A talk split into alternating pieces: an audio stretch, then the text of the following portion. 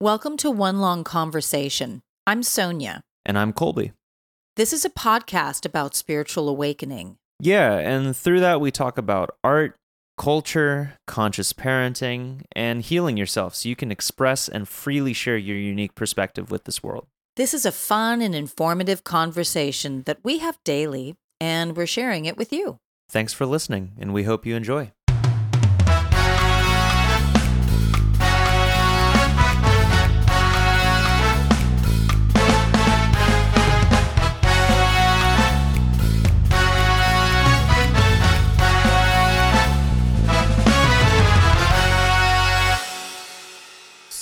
Are we're chatting about a subject that we we storyboarded, shall we say.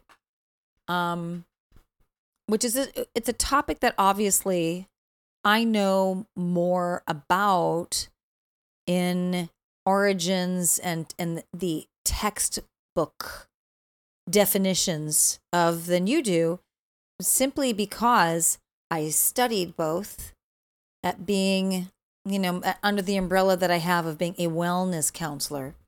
But one of the reasons why we talked about discussing traditional Chinese medicine and Ayurvedic medicine is also because you grew up receiving both with possibly not really being aware that you were receiving both, even though I talked probably at times. Yeah, I mean, I probably detail. I probably wasn't aware when I was like you know five, but any any time post uh, post initial brain development, I think I was probably very aware. You know. Were you? Because I I feel like sometimes you just didn't care. You were you were busy reading a book or you were playing Legos or building Bionicles. I or- didn't I didn't care to investigate deeply anything that contradicted my presence socially with the rest of my classmates.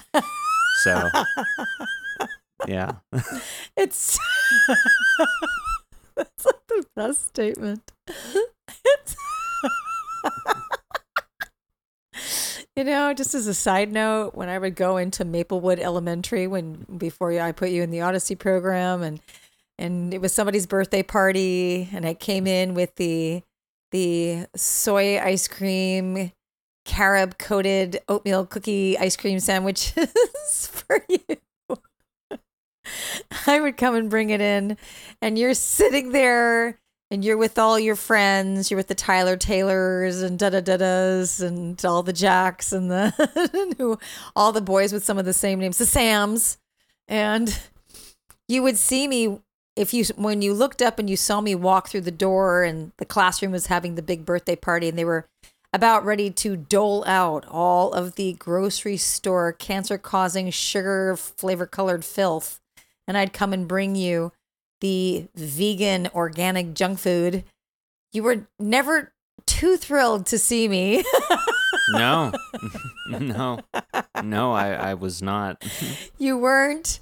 And I knew that. And I was just doing my healthy parental duty of bringing that to you. And I know that you were the only one sitting there with the vegan junk food dessert. And I know you were feeling very strange and very weird. However, in in hindsight, in perspective, one of the Sams, a Jehovah's Witness, was not allowed to even stay for the Yeah. birthday party. Yeah. I felt so uh, badly for him when I, felt, walked in. I felt bad for him, you know. He had to go sit in the library and wait for his mom to pick him up. And I that know. just felt so tragic to me. And so that gave me some perspective. And I was like, of course, my children are going to be a part of this. But we're going, and my perspective was always we're going to be the example of a healthier way of being, which is hard for a kid. Well, th- here's the thing, though. A, a kid doesn't really know how to be an example, so it's it's a lot to ask of a child. To ha- I, I'm being honest. It's it's a lot are. to ask of a child It is. to have a child be the the one that goes against the grain and and and food is one of those things because it's such a simple it's just a simple very dopaminergic experience for the brain food is one of those things that most cultures have formed some level of connection. Oh, and all bond over. cultures have formed connection Absolutely. around food. All I was actually talking with my client online today about so that. on the one hand, I definitely, you know, I am I am very grateful to have been raised with the understanding that most food in America is uh, horrible for you, and it is unfortunate that most people form, you know, relationships over the basis of food that is so heavily plasticated and modified that it it has long-term ramifications that we are really only just beginning to discover. Um, but on on from a child's perspective, it, it is actually somewhat traumatizing to be. No, I know, and you've told me out. that many times. Yeah, And I was not walking into your schoolroom without that awareness. I knew all of that awareness being a conscious parent. And, you know, I mean, I consciously got pregnant with you and consciously birthed you and consciously raised you. I knew, however, what my soul was telling me. I knew what my intuition was telling me, and that was we have to bring change. And in order to bring change into a world that is being led, um, enticed, cajoled, and seduced into sickness and death through food stuff or frankenfood, as it is also known as, I knew that we had to be the different family. I knew that there would be, you know, repercussions to that. I knew that, but I had to listen to my intuition. Just like I I did not slowly walk away from the allopathic medicinal system. I shut the door on it. It never worked for me, except uh, the couple of times when I stepped on a very long hat pin as a child and had to be rushed to the emergency room. Another time when I stepped on a corrugated metal fence that was embedded in the ground in my bare feet, and again cut the same place open in my foot. Had to be rushed to the hospital. And when I had my oral surgeries, two oral surgeries, those were the only times that allopathic was beneficial for me. But I knew from a very young age of being given medications for issues that I had, and the medications made my issues worse. I knew that what my parents, or namely my mother, was giving me was not helping me. And I knew that at a very young age. My body was talking to me, it was yelling at me.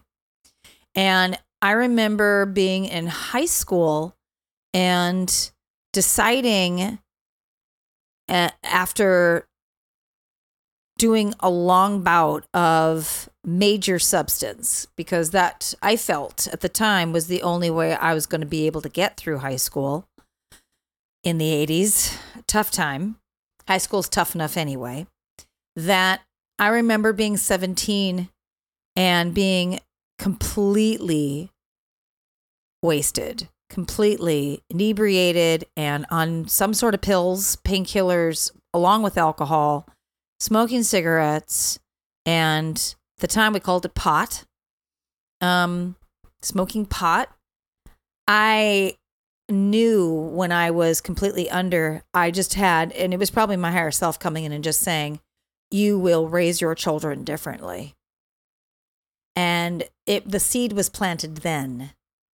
And then when I moved to New York City as an older teenager, my body just began rejecting absolutely everything that I was given when I was growing up the food, the drugs, all of it.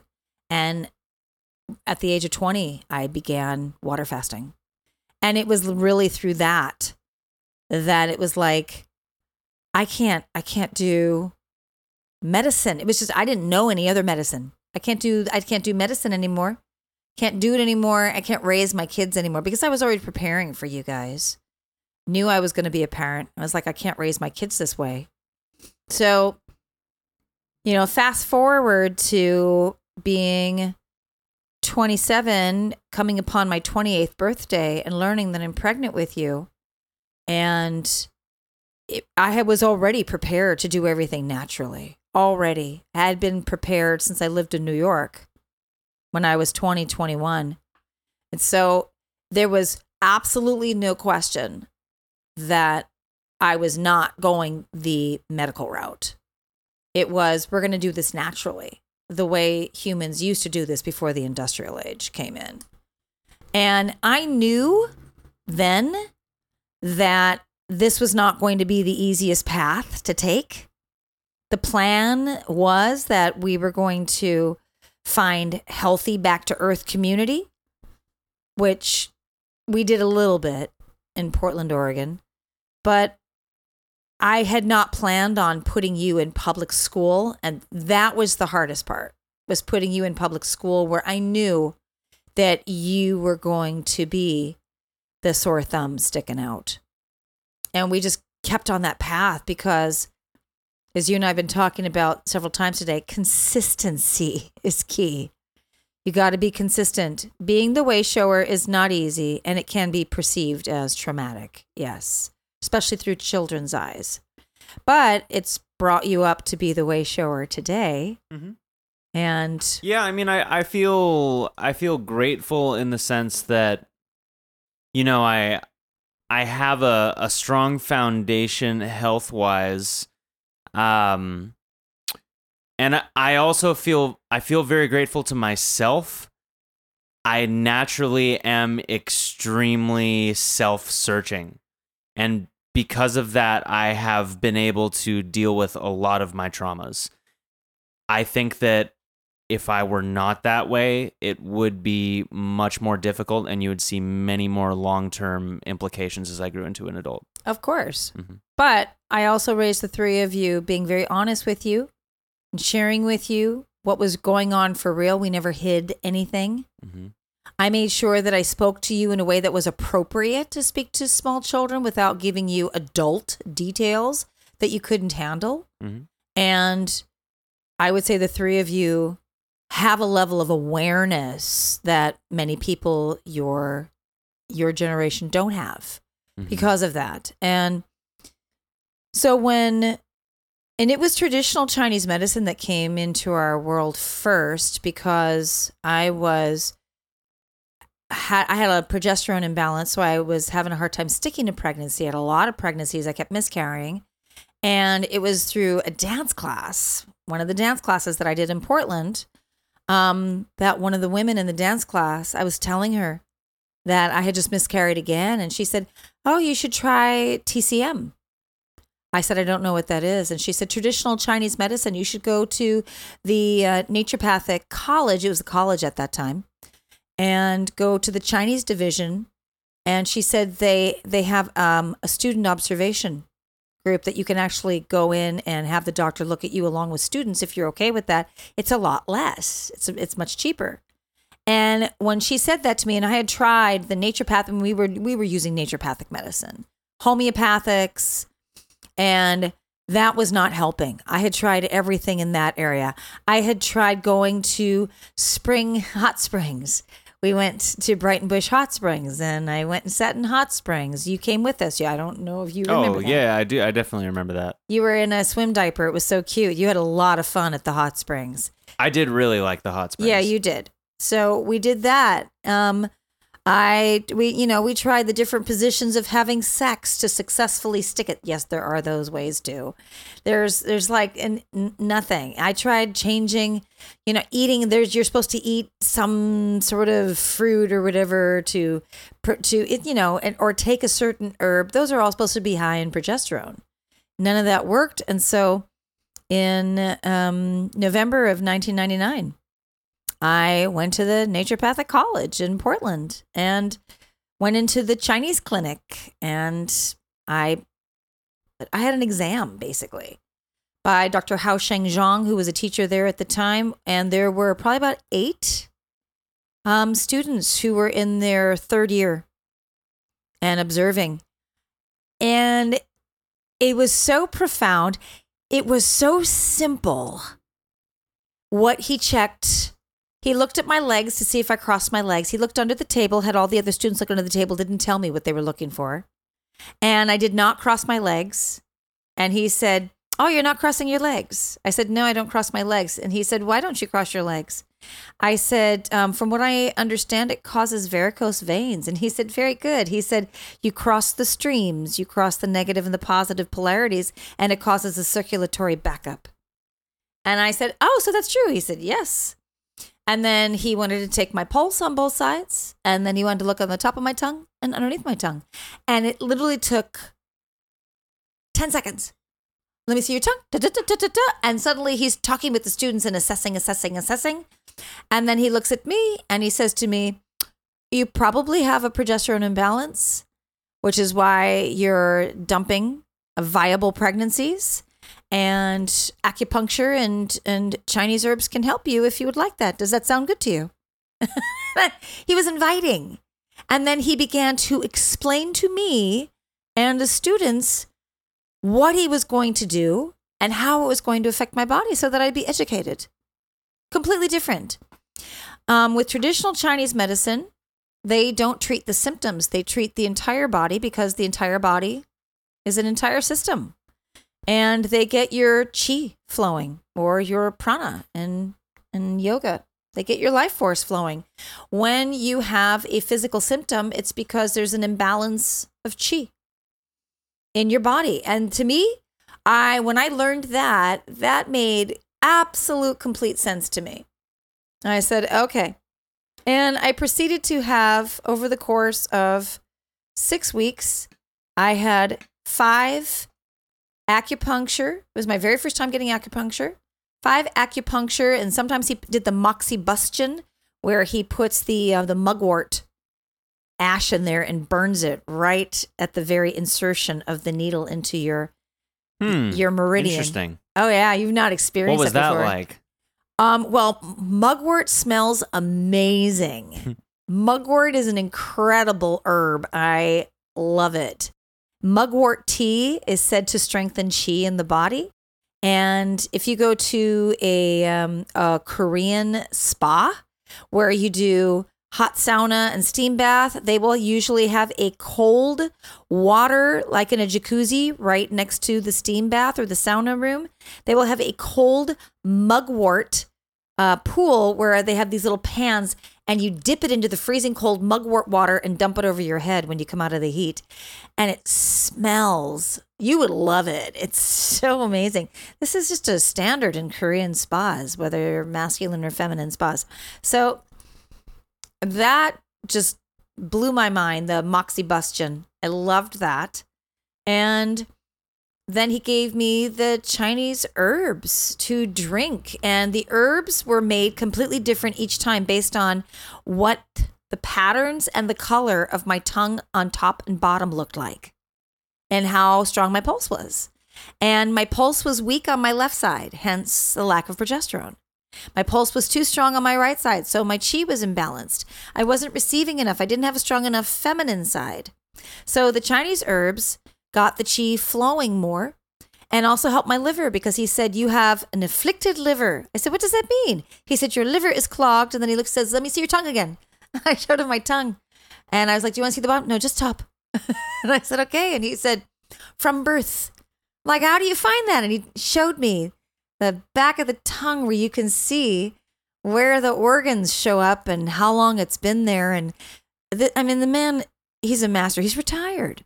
He's a master. Wow. I wonder how they developed that that ability. You Okay. Know? So that's where that's where reading this comes in. So I'm at the American College of Traditional Chinese Medicine um, dot edu slash Chinese medicine site and because I it, this is so important that everybody gets really educated on this. And I learned this when I did massage cupping level one training, and we had to learn as a body worker, we had to learn the tradition of Chinese medicine because massage cupping is a part of Chinese medicine. So, Chinese medicine is a rich uh, medical system that has existed in some form for more than 3,000 years. So, it's old. And it goes back to the Han Dynasty, 206 BCE to 220 CE. There were ancient writings that describe a medicine that focused on the circular movement of qi air or vapor, and xue, blood. Ill health is understood as stagnation, deficiency, or the improper movement of qi or xue, and may result in an imbalance of yin, feminine, and yang, masculine.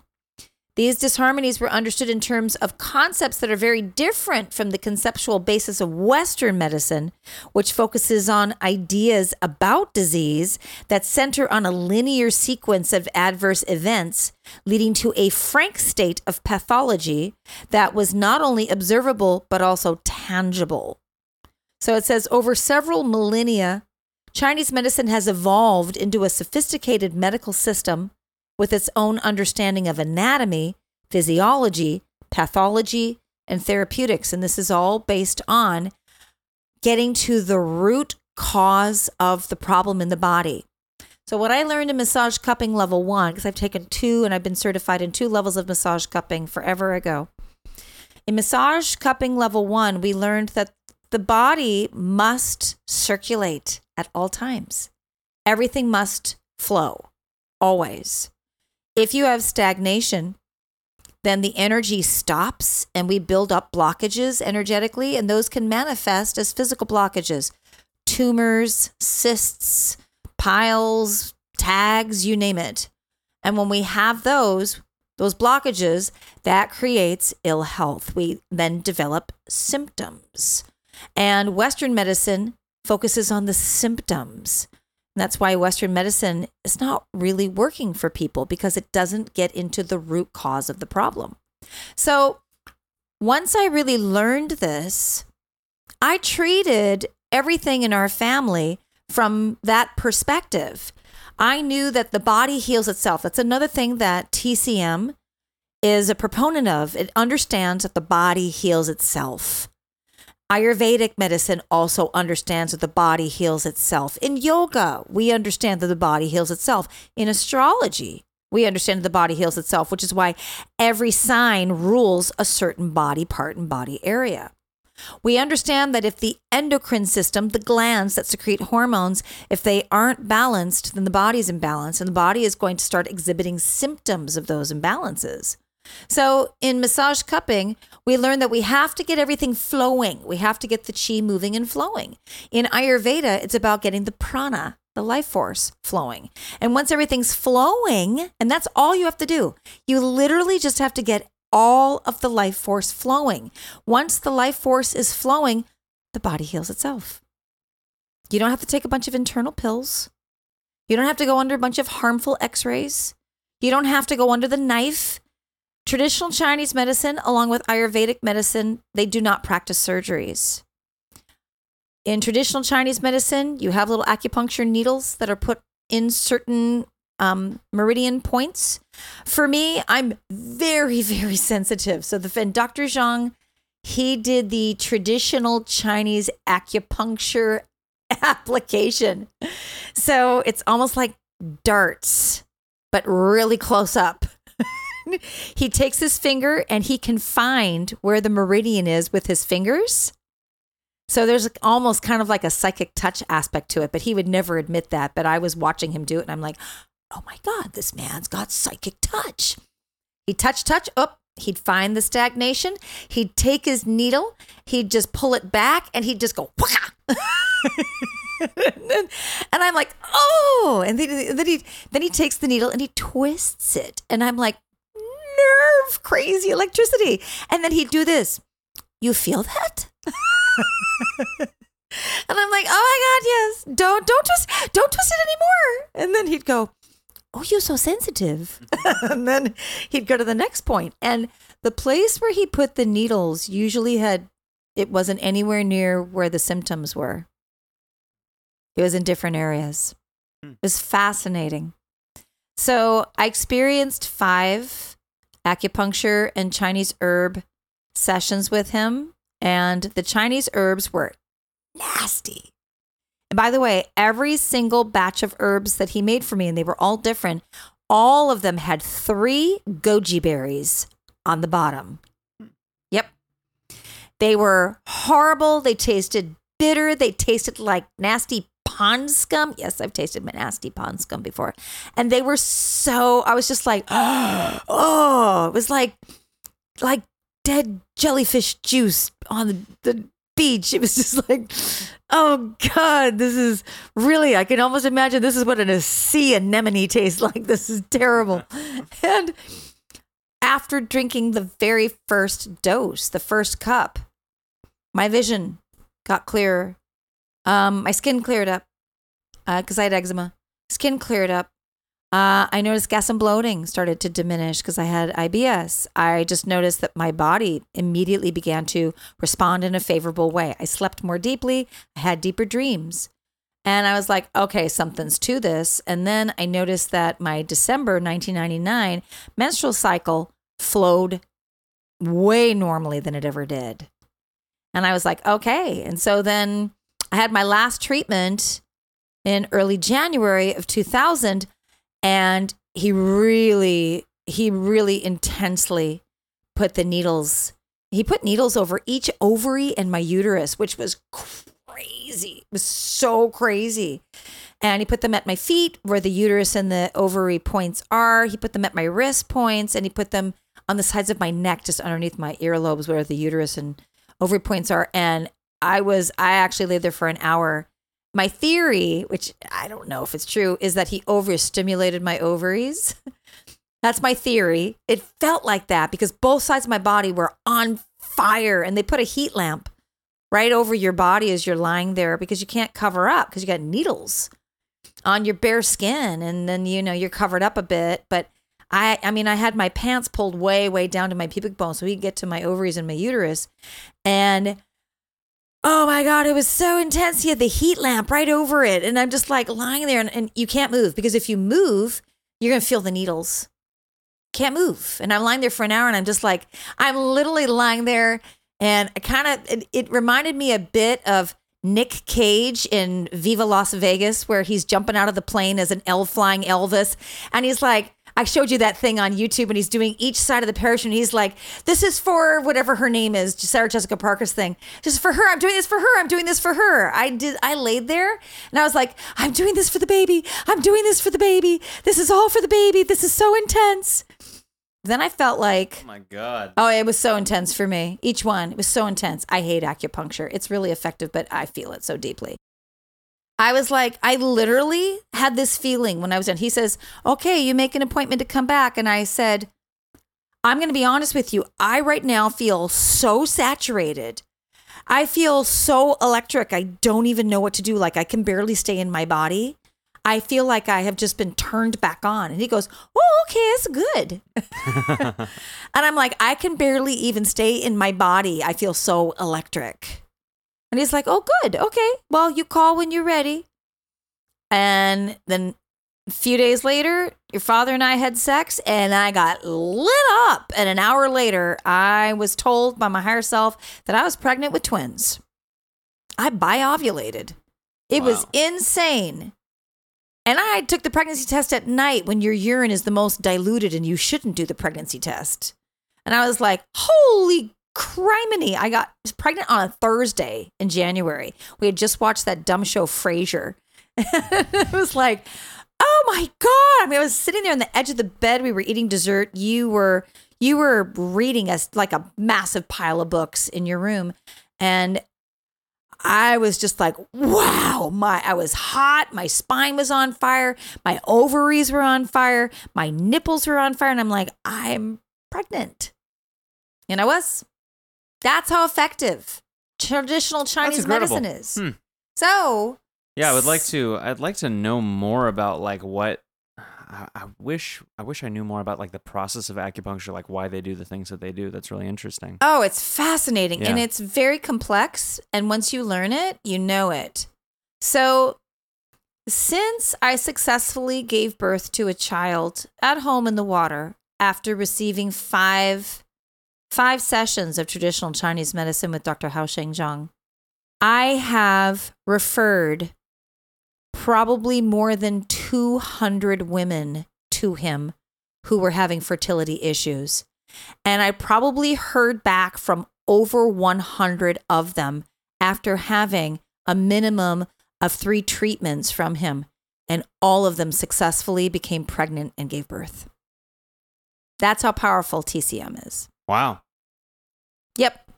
So he specialized in women's health and he was amazing and an incredible professor, an incredible teacher, well respected at the naturopathic college, now the university, and opened up his own clinic in Southeast Portland, which is where I continued to see him. So he was my primary care physician for several years after that. And he helped me to keep my pregnancy with Kyan as well. I went in for just two treatments just to make sure that everything was solid.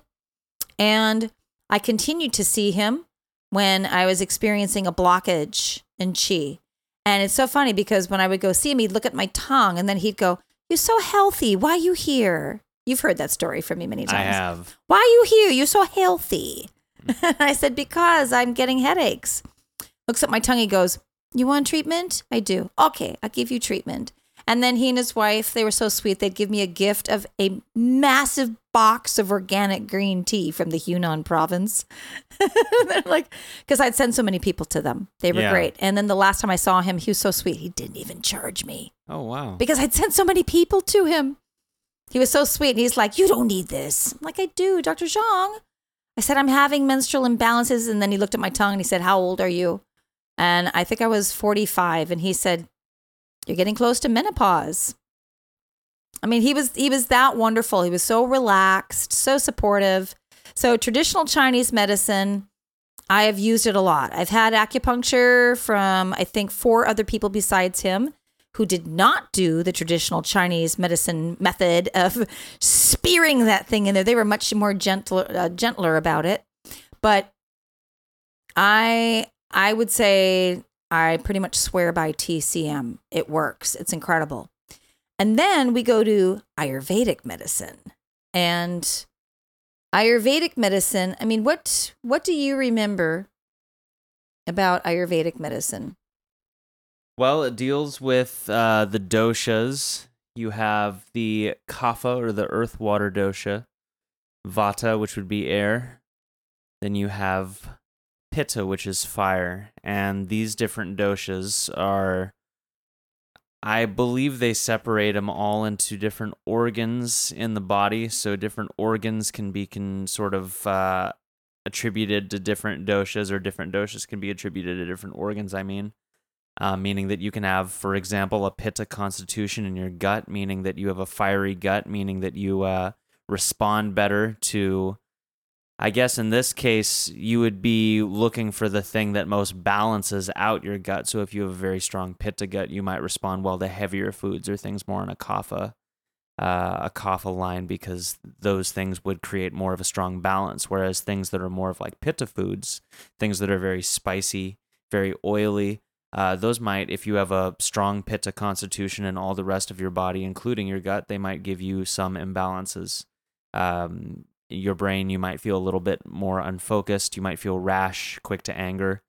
Um, if you are vata constitution, then it would probably also be better to have some more grounding kapha foods or some more pitta foods if you lack uh, direction um, because Vata can sometimes be a little bit listless if you don't have other Pitta characteristics. You can kind of factor in Vedic astrology to this. So you can say, for example, that if you're somebody who is, you know, in Vedic astrology ruled more by air signs, then you would probably be more of a uh, you would you would have a lot of ideas, you would have a lot of energy. Um, maybe hard to direct that energy, maybe hard to focus. So whatever makes you focus, that could be pitta foods, that could be kapha foods. Kapha foods would bring you into the earth, it would ground you, might make you slower. Pitta foods would make you faster. If you're kapha, if you're more of an earth water, uh, then you would probably want to focus either more on pitta or vata foods. Um, pitta would obviously give you that strength, that direction, uh, that fire.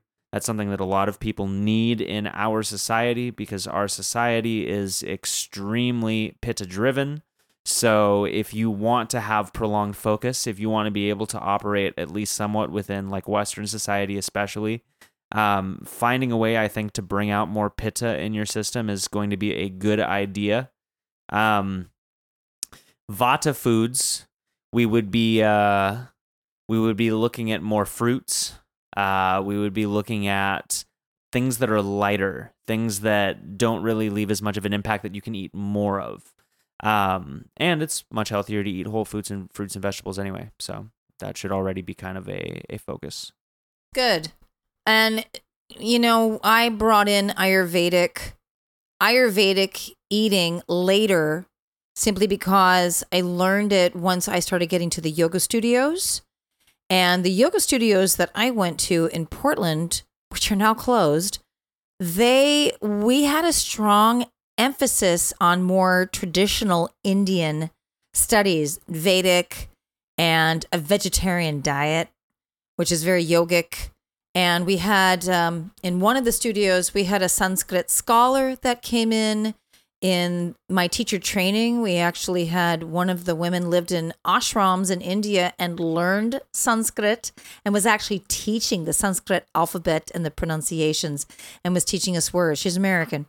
And it was incredibly helpful. And Ayurveda came in through several people and you know, learning your doshas, your your elemental types is important. I'm gonna I'm gonna um, speak out a website here that's really good to get a free dosha test. Um, a lot of people go to Chopra.com, but I don't like Chopra's site, and I don't think that you get as much of a comprehensive uh, dosha test on that. The the site that I like to use is AyurvedaRejuvenation.com.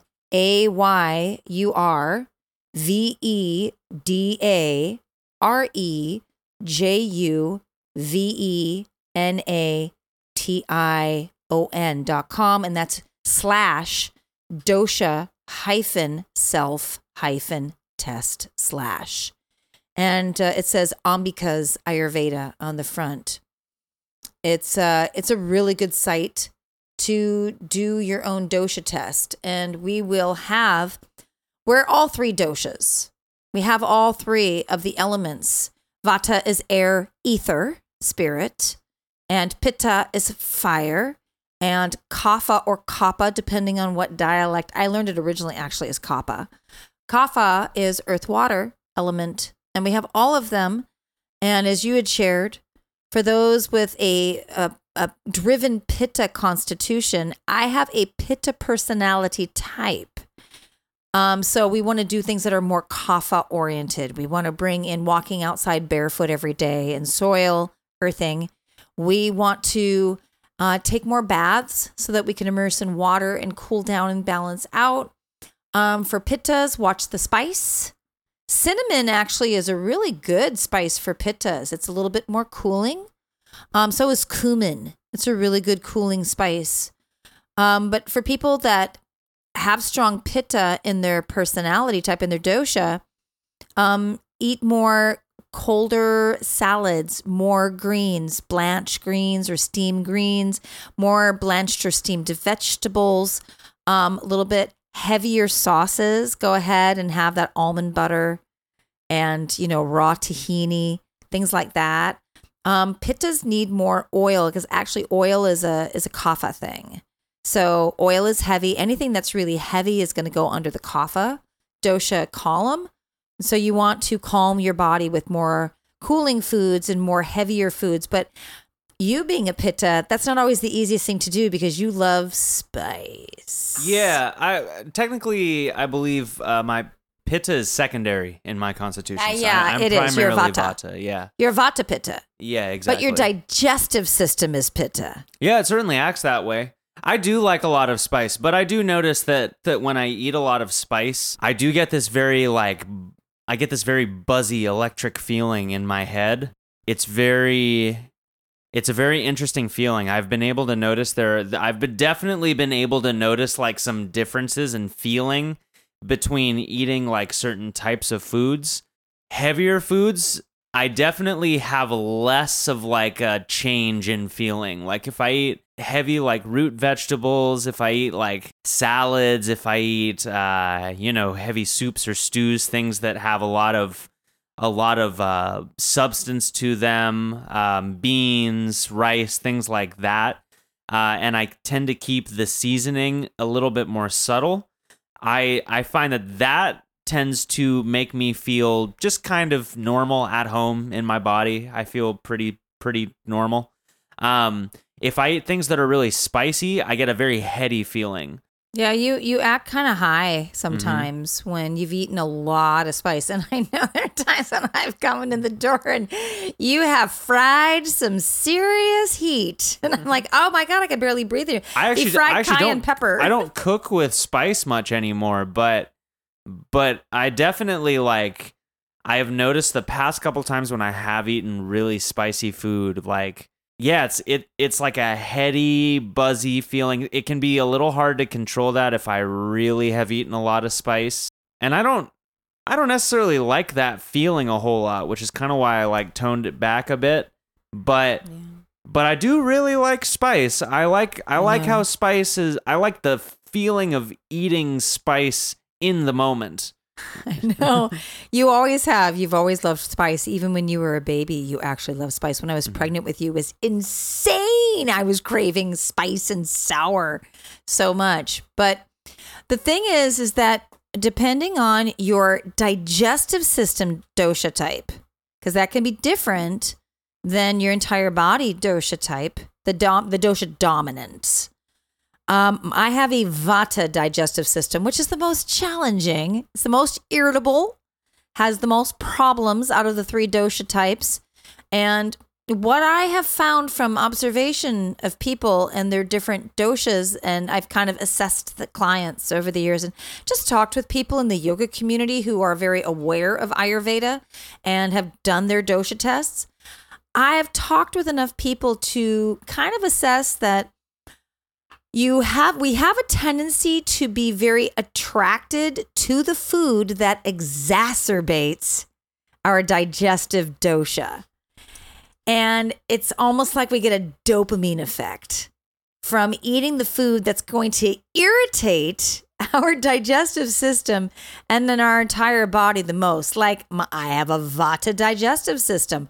And what is Vata? Air ether, dry food. What's my favorite? What's one of my favorite foods?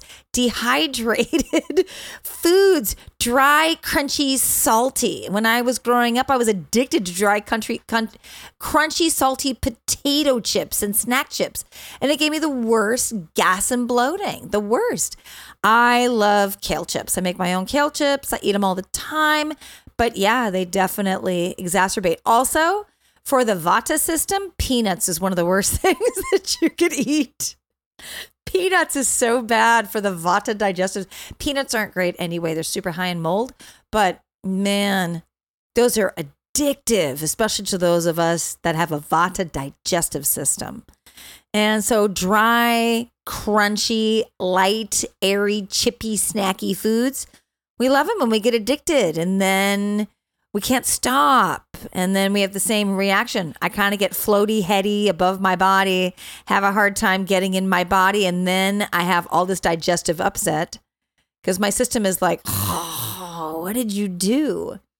So for, for kapha digestive systems, which my father has one, they should not eat so much kapha food, heavy, oily, comfort food and yet, that seems to be the food that they gravitate to the most. And it just makes them more complacent. It makes them more lethargic.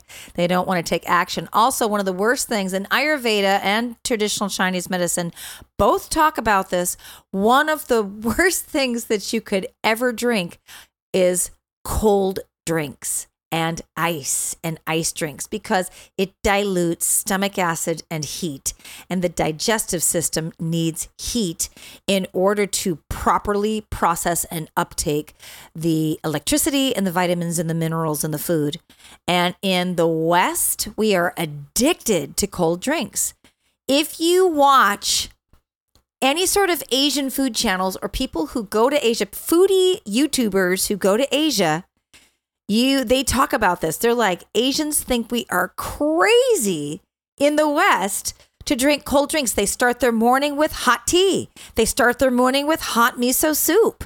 They start their day with a hot liquid in order to calm the system and to bring up the digestive fire so that they can properly digest everything throughout the day because they're not eating everything that's great if you know in in Asia today. They used to but they don't since the west came in and brought them all of our garbage. So that's and that's another thing is it's both TCM and Ayurveda promote starting your morning with hot lemon water.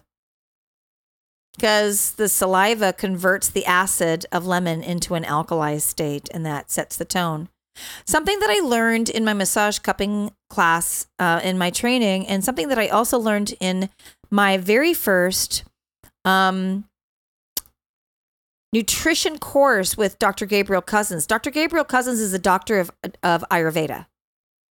And he talked about the first thing that you put in your gut in the day sets the tone for your gut flora, for your microbiome. And so you want to make that something that's very supportive, that promotes healthy bacteria. And so you don't want to put something sugary in there. And that's not fruit. Fruit's not sugary, fruit is whole food. But you don't want to put something processed in your gut first thing in the day. You definitely do not want to put coffee in your gut the first thing in the day because it's acidic and it's a diuretic. So it's going to dehydrate you. You don't want to put dairy in your gut. It's not biocompatible with our system. Our body doesn't, our bodies don't make the lactose enzyme in order to break down dairy from animals. We have the human dairy enzyme, the human milk enzyme.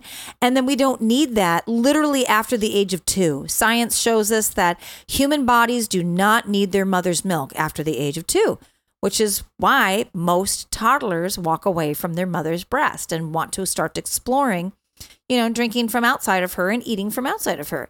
So you want to put something in your gut that's going to help support a healthy, balanced microbiome. And in traditional Chinese medicine and Ayurveda, that is a warm or even a hot alkalizing liquid. Then you're going to feel better. You're going to have sustainable energy throughout your day and you're going to feel better. What what is it about fruit that makes the sugar in cuz fruit is very high in sugar. So what is about what is it about fruit that makes the sugar more digestible? Fiber, water, electricity, vitamins and minerals. Hmm. And because of that, the fiber holds the fruit in your stomach and it holds the glucose because it's glucose. That's I mean there's fructose and glucose in fruit. And so the fiber and the water hold it there. The fiber holds it there and then the stomach does its job of churning it around, but you don't take in most of your nutrients from the stomach. Then it gets dumped down into the small intestine. It's the small intestine where your body takes in most of the nutrients initially. And the fiber is used to not only clean out the digestive system, but it's also there to suspend all of the nutrients and the fructose, which also holds the electricity so that your body can take that in. And then that penetrates every cell, and then your cell gets its light. Interesting. And then the fiber is also a prebiotic. And the prebiotic is about the fibrous cleansing of the mucosal lining of the stomach and then going down into the small intestine. It cleans out parasites, it cleans out nasty bacteria. And I've actually seen this in films microscopically. They've showed it. I got to see this when I went to the American Institute of Natural Health. That was fascinating as like a Virgo science geek, I was just like, oh my God, they put a tube down. So who, and, and of course, my mind goes, who would volunteer to have a tube with a microphone and a, or with a camera put down their digestive system while they're eating? So you could see all this stuff, but people did. And it's so cool to see it. And then, of course, the fiber and the water then go down through the small intestine and then go through the, the valve and go into the large intestine. Once it goes through the small intestine and it enters the very first part of the large intestine down right on the inside of the right hip. And that's called the sphincter of Oddi, or not the sphincter of Oddi, sorry, that's to the liver. It's um, uh, the cecum. So the cecum is the very first section of your large intestine, right on the inside of the right hip. That on the very bottom of that is this little hook. And a lot of people had that removed, unfortunately. That's the appendix.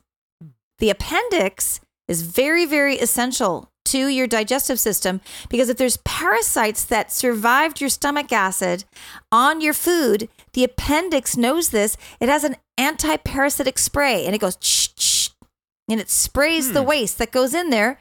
And in your cecum, that is where B vitamins, vitamin B12, which is not a vitamin at all, that is a bacteria, and vitamin K are finally taken in. That's the last of the vitamins. That's taken in in the cecum.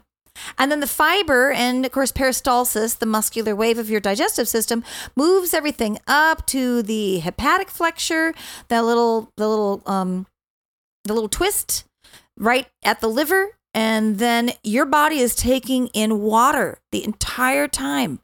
All this water and the fiber sweeps it through, cleans everything out like little brooms. And then it goes down through the splenic flexure on the left side, right in front of the spleen. And then it goes all the way down into what's called the valves of Houston, which looks like an S. Some doctor named Houston named it after himself They always do that. the valves of Houston, and it's a little S curve thing, and that is literally a dumping tank. It's like a valve, and when everything goes in there, you get pressure on your anus and your rectum, and you feel the need to poop. Fascinating. You feel the need to eliminate. So that process takes like a fairly long time. It takes 18 to 24 hours after a meal if you've eaten a meal that is biocompatible for your body. Hmm. That is your body's natural process. The digestive system is 30 to 32 feet from mouth to rectum. I literally helped to stretch out a digestive system of a cadaver. That's and wild. we proved that. It looked it was the length of a football field. It's What- crazy. What, are the things that are the most like prominent causes of gunk or mishap in the digestive system? Number one, sugar that's been extracted from its whole food form.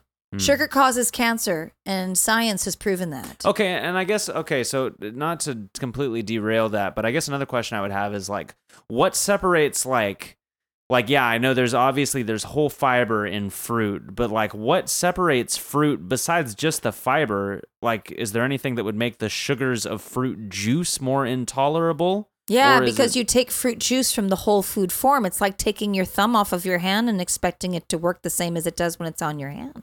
But I don't understand I don't understand how that would change the function of the sugar in the juice aside from just not having fiber surrounding it. So there are certain vitamins that evaporate as soon as they hit oxygen. Vitamin hmm. C is one of them. So when you make when you squeeze the juice out of of all citrus, oranges, lemons, limes, tangerines, grapefruit, all of that, you lose your vitamin C as soon as it hits air. Interesting. So the fiber holds that in in its whole food form. So you take a grapefruit piece, you take a slice of grapefruit out, it's still in its little edible skin. You put the whole thing in your mouth, you start to take it apart, you find the seeds, you spit the seeds out, and you suck out all of the fruit from those little those little membranes with that thready pea, that thready line on the top.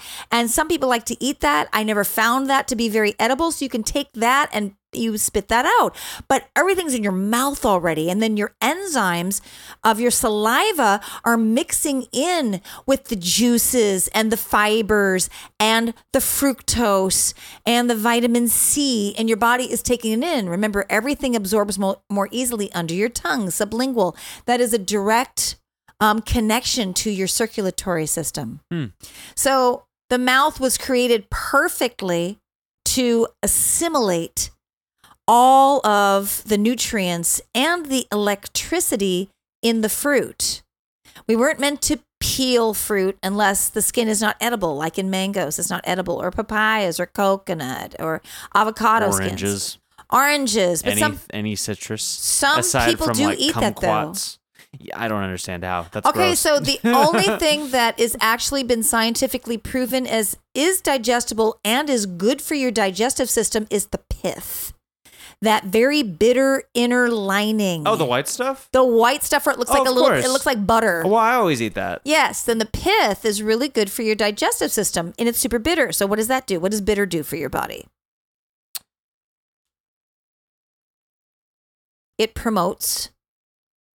I don't really know how to put it into words. Okay, so when we eat bitter, it promotes the gallbladder to release more bile into the liver, and then the liver dumps bile into the stomach to create greater digestion. So, any bitter herbs, bitter grasses, and bitter fruit.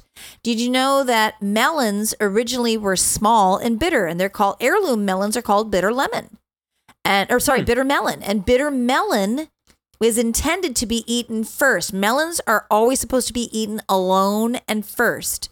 But we're not talking watermelon, which has been hybridized in order to create a sweeter fruit. We're talking heirloom small bitter melons. Now, when I started gardening in, in summer of 2020 or spring of 2020, I went and got heirloom bitter melon seeds from natural grocers and grew, and only one bitter melon came out. It was so tiny, it had three huge seeds in it. The whole thing was mostly seeds. And I was like, that's it. I've got to try this. I didn't have enough sun and I didn't have enough I didn't have enough of the right elements to grow a bigger melon.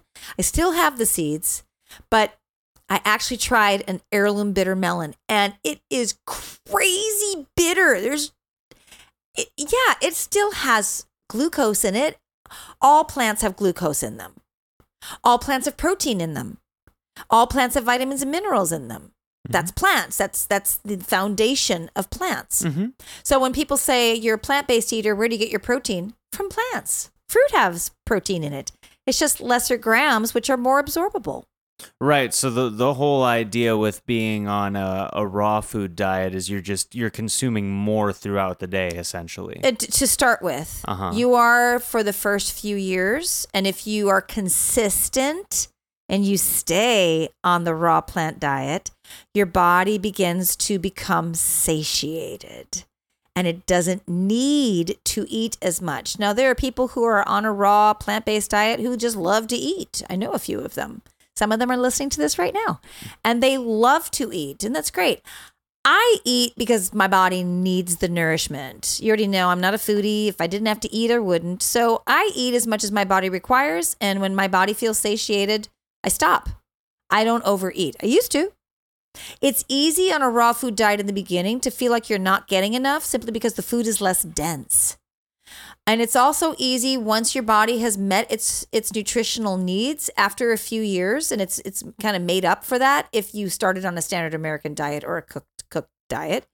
It's also easy for you to begin to kind of overeat because you still just you almost it's like the brain is voracious to kind of still feel like it's catching up. I experienced that. mm-hmm. In the first years, I used to overeat on my raw plant based diet. a lot of plant-based diet. people also don't eat out of necessity. They eat No. out of um, Boredom, Uh, addiction. well, yeah. So so many things. Uh, it it could be boredom. It could also be a trauma response. It could be a it could be anything. things. It's yeah. it's it's an avoidance. It's a cover up. Food could be just as It's an much of an addiction as anything else. I find Yeah. food is one of the biggest addictions that humans have. Yeah. And again, as we talked about in the beginning of this episode, it's also something that we have as a humanity, as a species, looked upon as a social gathering yeah, centerpiece. a form of connection. It is food as a social aspect cannot be like overstated enough. It's it's Yeah. so so important. It it's it is literally fundamentally one of the aspects of socialization that like forms bounds and and connect or bound uh, bonds and connections. What I have learned from being social as a raw foodie, as a raw plant based eater, pe- pe- people say to me, Well, what do you do at social functions and how do you go to restaurants? Well, I don't really. I'm I was never a big restaurant person. But if the last time I went to a restaurant, which was in Portland, I just brought my tea. I just went in and sat with everybody else while I drank tea. It didn't bother anybody else. Nobody cared. I was just there for the conversation. I didn't need to eat. They were eating earlier. I don't eat until later in the day. And then, of course, that became a fascinating topic. I'm one of those way showers that I'm fine being the freakazoid person in the room. I'm my body is way more important to me and my health is way more important to me than how I'm looked upon by others. So it's an I always look at that as an opportunity for me to help educate people if they want to be educated, to give people um, information. Um, you know, for source of enlightenment, for knowledge, to inspire them, whatever. But at social functions, which were always at the yoga studios and the gyms that I worked at, I would just bring a watermelon or um I would and or a big thing of berries. That was my big thing was to bring berries and or watermelon. And I would bring a knife and they would usually have a platter for me and I would always bring my own tea because I'm a green tea fanatic. And there would be junk food, brownies, a lot of meat, fried crap. They sometimes have an open bar. And as soon as I would show up, which was always late because I always had U3 and sometimes I'd take U3 in tow with me, um, I would put out the fruit. People would see it. I'd walk away from the table. I'd be drinking my tea. I'd be talking with somebody. You guys would usually be on the dance floor playing around, or you guys would be in, you know, in the yoga union tea room or whatever.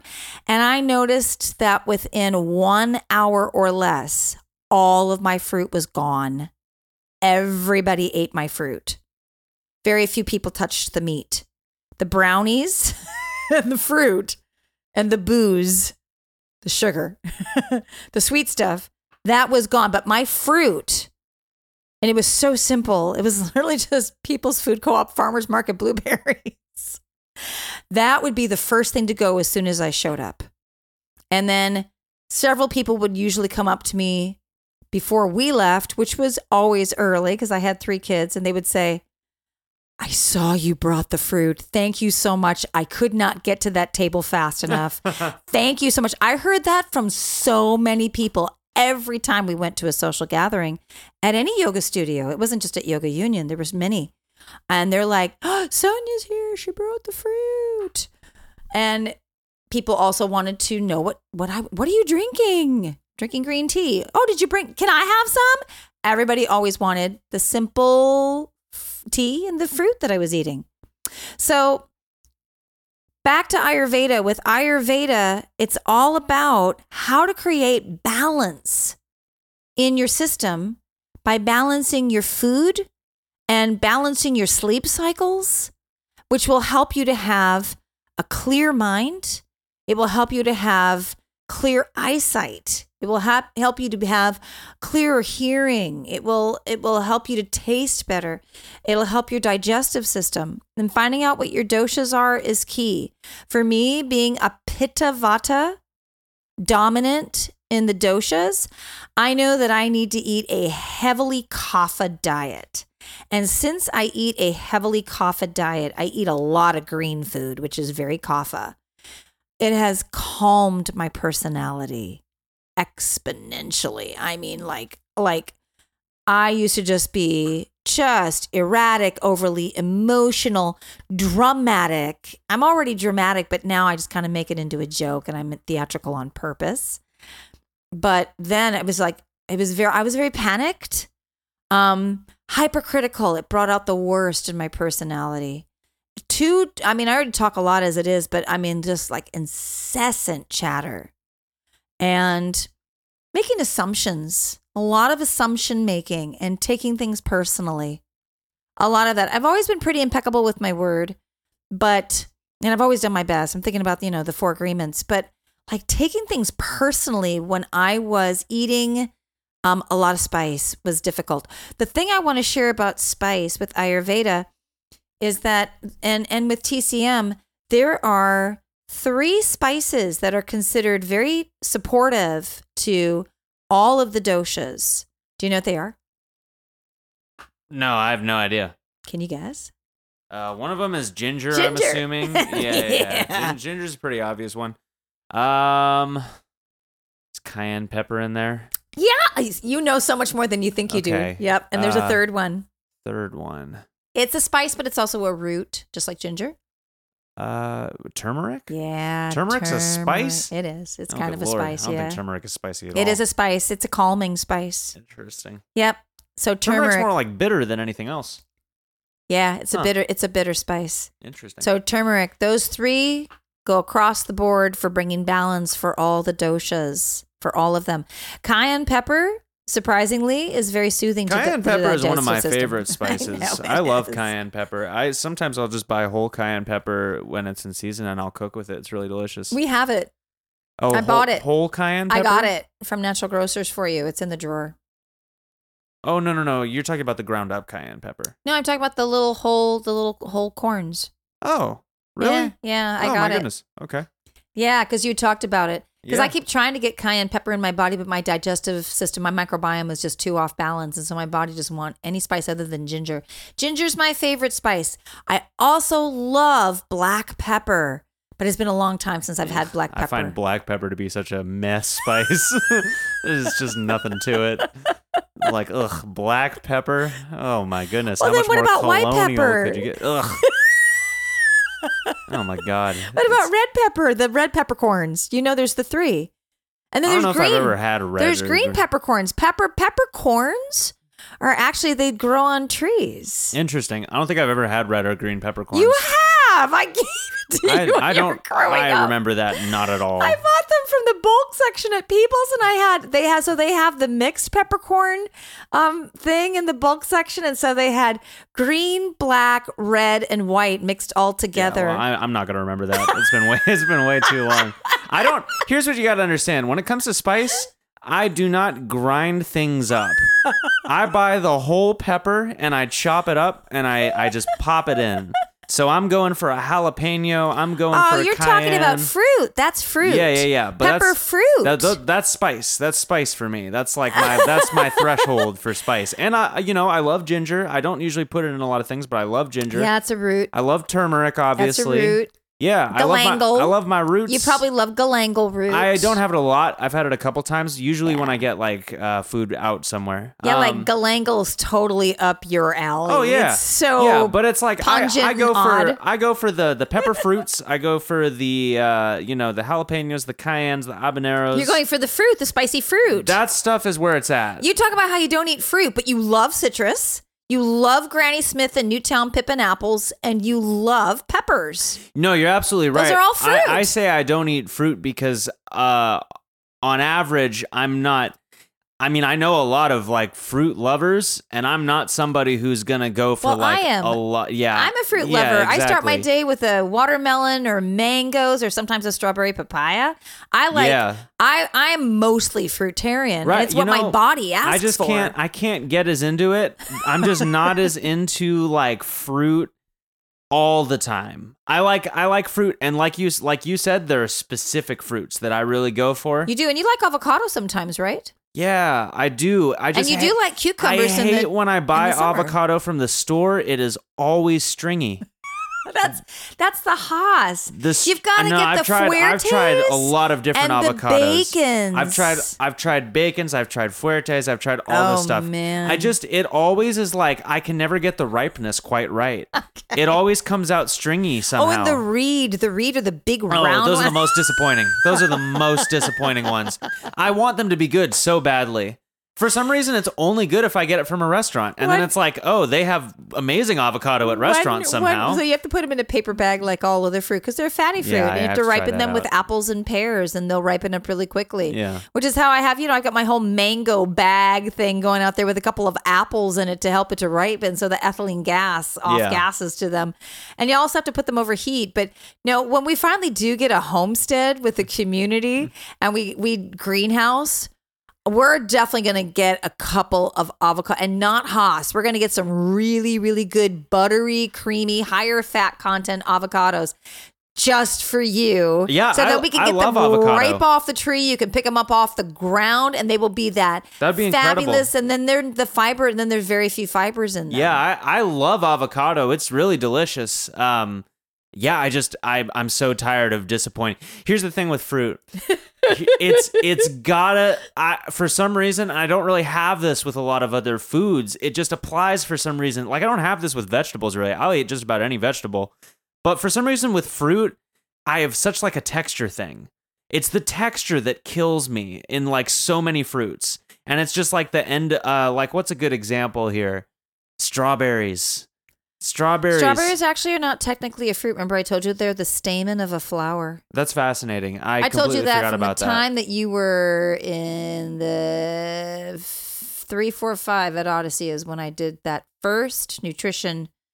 I think I did the first nutrition thing, and we literally went to the Columbia River bank, and we picked wild strawberries. They're tiny, and they were coming out of the ground, out of a out of a the a unripened flower, and then so they flower. Mm. So strawberries flower, and then the center of the flower is the little stamen, and they're super tiny, and they don't they're not sweet.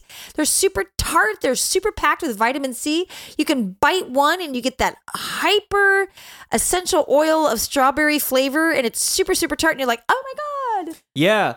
Well, I was gonna say strawberries are, you know, I guess if they're not a fruit, it's really not the same. But strawberries are just an example of something where, like, the flavor is delicious, but I have this weird like gag reflex that happens. You never liked them. I love the flavor. They No, taste. you they never, taste amazing. You never did well with strawberries. yeah, it, but but like I can. It's it's a weird thing because I acknowledge that they taste really good. They do. It's just that I have a few of them and I get this gaggy thing. I know, I it's the remember it. same. It's the same thing with bananas. It's the same thing with mangoes. I get this weird gaggy thing, and I just like can't. It's the same thing with raspberries, but not blackberries, just raspberries. um, and it's the same thing with. But you love blueberries. You always love I the- love blueberries. We should go to U Pick. I love blueberries. Blueberries are incredible, but yet again, I don't know. I just don't go for them unless they're right in front of me. I used to get blueberries from from Peoples, and I used to order like a case because in October, you know, Oregon blueberries are some of the most superior blueberries on the planet. And I I think we probably went to U Pick about three years in a row. You guys resisted it after a while. "Oh, I don't want to go there. But it was so fun because you get to eat while you pick. And we went the last farm that we went to they were using this super rich mineral silt the silica stuff it was a f- small family they had bought that that parcel of land um like three years prior. They had a, a couple of little kids running around in cloth diapers half naked. They were a super back to earth hippie family. And the husband dad he was really young. He couldn't have been older than 30 he had figured out how to remineralize the soil. And their blueberries were like melting in our hands when we picked them. They were so fat and we got so full really quickly because they were so filled with minerals. They were some of the best blueberries I've ever had. And you I remember you were and our fingers were just stained purple blue and you were a little bit older. You must have been you must have been probably 4th or 5th grade at that point. And I remember you were like, "I'm so full." And we had barely started and you said, the and the, the the farmer he told us what he had done to the soil to restore it in order to make the blueberries so good. And and you were like oh my god i'm having a completely different experience eating these blueberries. Do you remember that? Do you remember that farm? Yeah, I I remember not necessarily individually, like I couldn't pinpoint each individual experience, but just in general, um, you picking at blueberry farms was definitely a big highlight for me growing up, and the blueberries that I had from some of these farms, like I remember the taste of them in my head. They were so good, you know. So They're it's like so good yeah, we we have amazing blueberries up here, and I love blueberries. Um, and I honestly will say that it, it it is true. Like fruit is extremely filling. I feel like fruit is undercredited for how filling it is. I don't find vegetables to be nearly as filling as fruit is. Um, something about fruit, like I can have one apple and I'll be like, man, I feel like done. You it's know, it's the it's the electricity in Mm-hmm. it that the the glucose and the water and the fiber hold. They soak up the sun, and we are designed in these bodies to eat directly from the trees, the bushes, and the ground from the sun drenched food because we're really looking for the sunlight, which is why vitamin D, which is not a vitamin, it's a hormone that your liver actually makes from the photosynthesis conversion of sun hitting the skin that is also nourishment for us, which is why in the summertime, when you go outside and you're in the sun for at least an hour, you're not as hungry.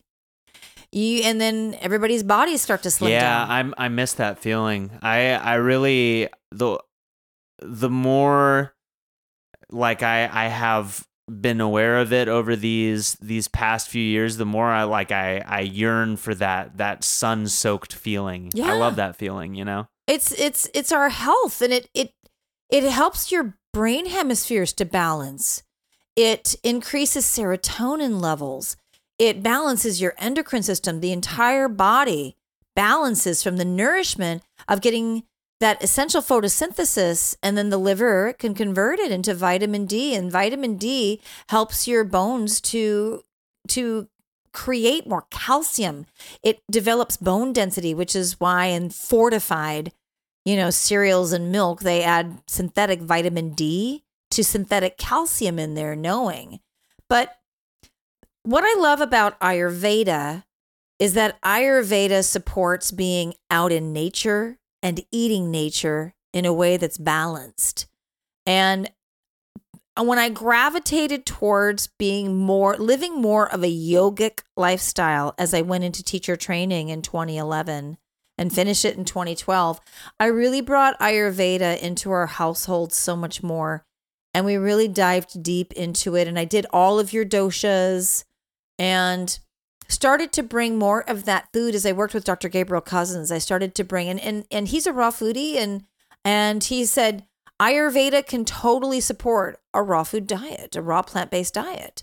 And so we started to switch into that more and I really just kind of brought the balance between both TCM and Ayurveda into our household and I noticed that when you kids were eating at home, you were getting healthier. I don't know if you remember, we did two summers where we were 100% raw. Yeah. And Yeah, you guys ate mostly fruit, and your hay fever went away.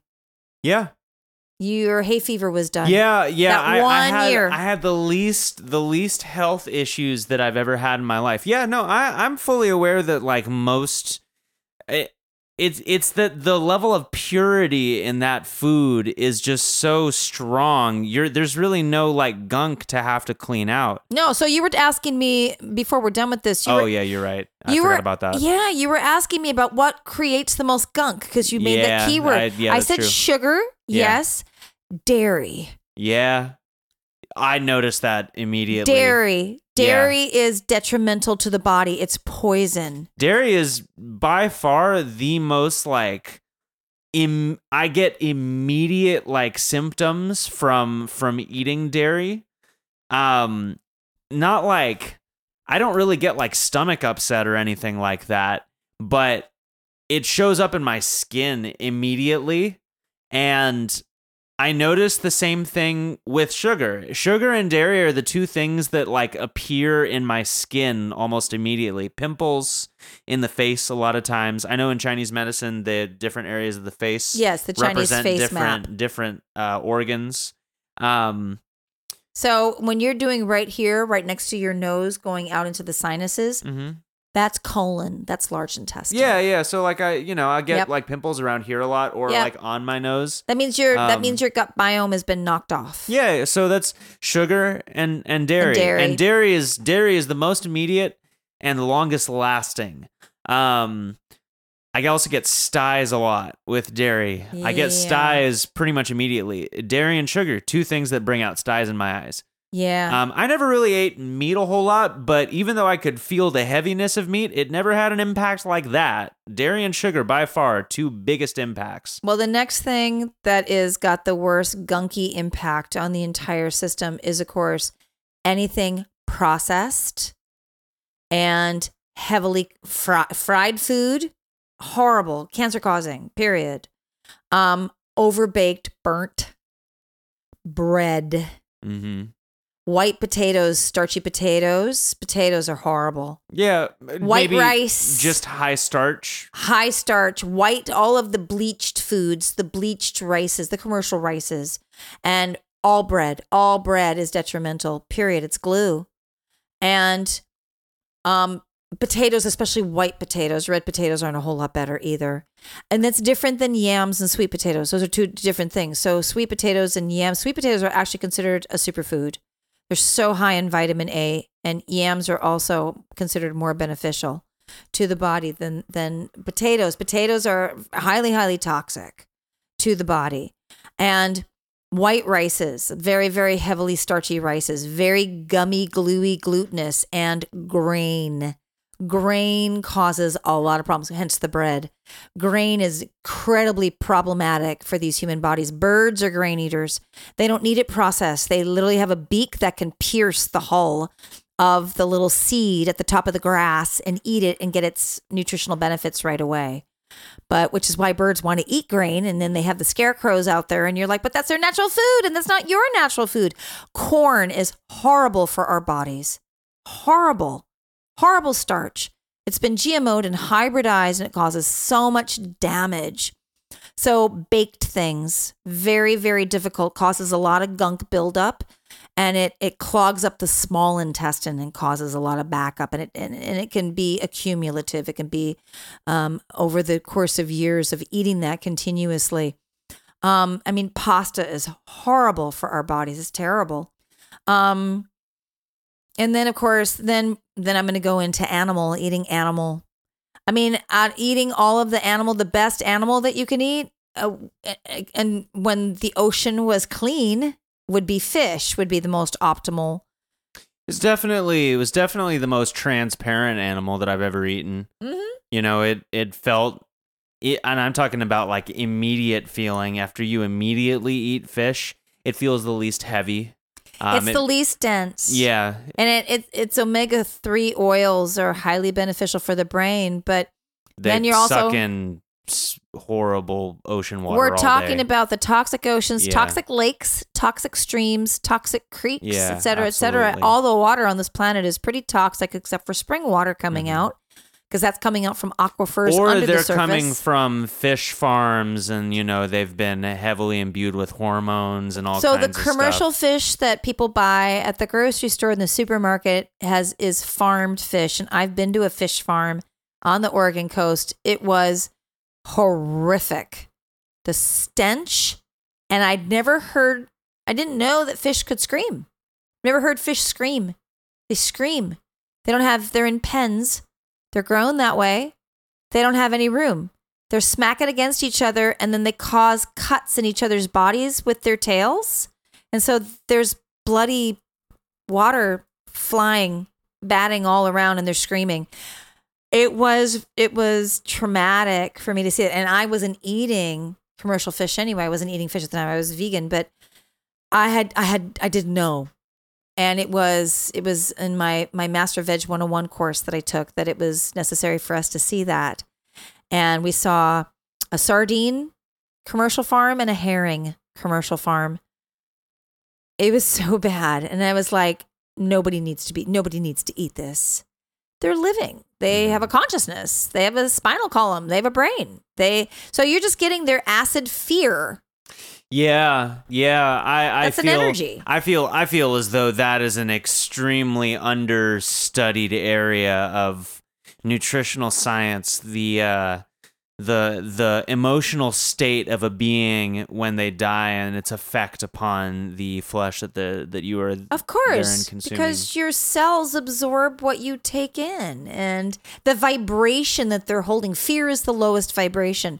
All beings with a spinal column and a brain can experience fear. Mm-hmm. yeah no i i definitely believe that the um the state of acidity of a, a body releasing uh, releasing all of those you know fear endorphins all of those all, all of those those pre-death fear endorphins what what those can we go into do. fight or flight then we go into survival and adrenaline because your muscles like when you're when you're in that state you're like tense your whole body's it's tense, adrenaline you know? they're on it's adrenaline like, i gotta get out yeah. i gotta get out i don't know how adrenaline. we expect animals to be any different it's not like they're in like a peaceful relaxed state unless they are literally completely unaware of their imminent death but no, the problem know. is when they're all stuck together yeah, they're they're no, they they're, know. They're probably aware of their death. They know. know. They know when they're going to die. I, I, I, wouldn't.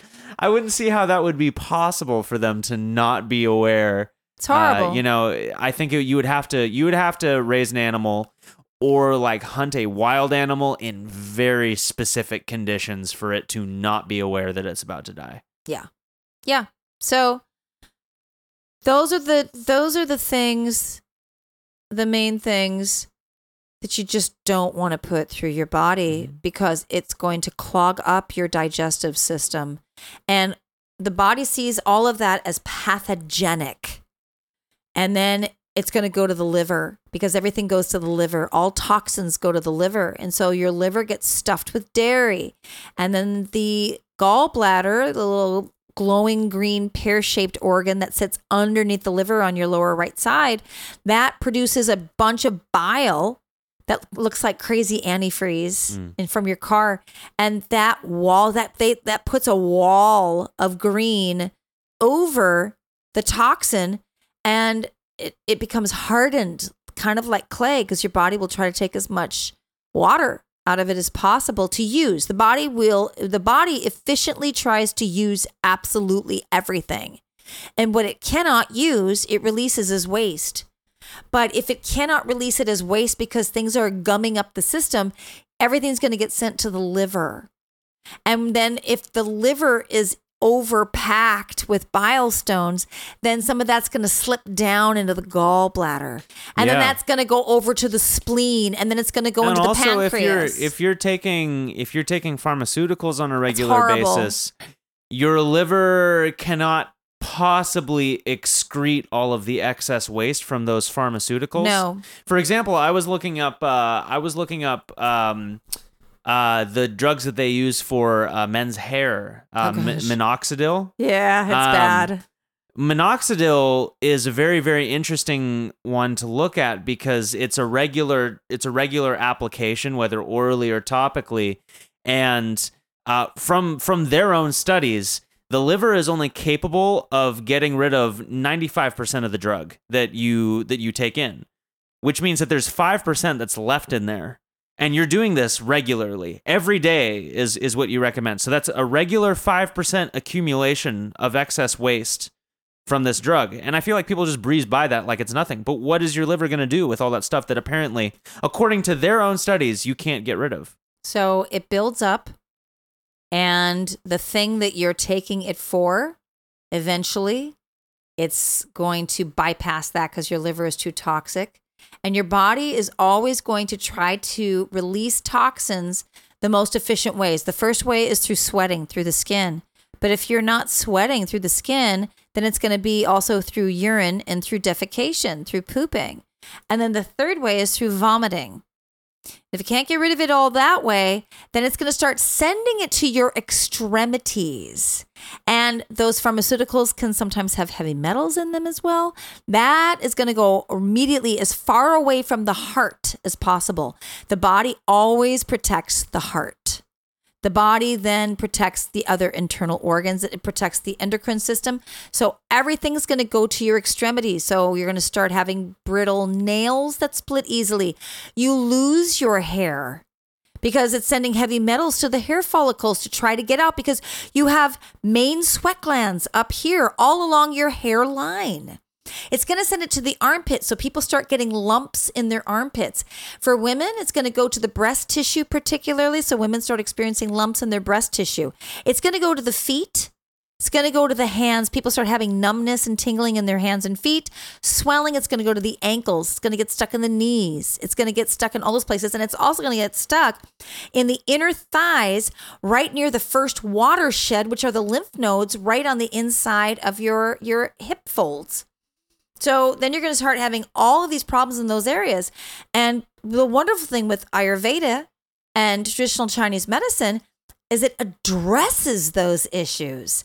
When people go to the allopathic medical system and say, why am I having all these symptoms? and I don't think they're, they're symptoms. Why? Why are my feet swelling? And what does Western medicine do?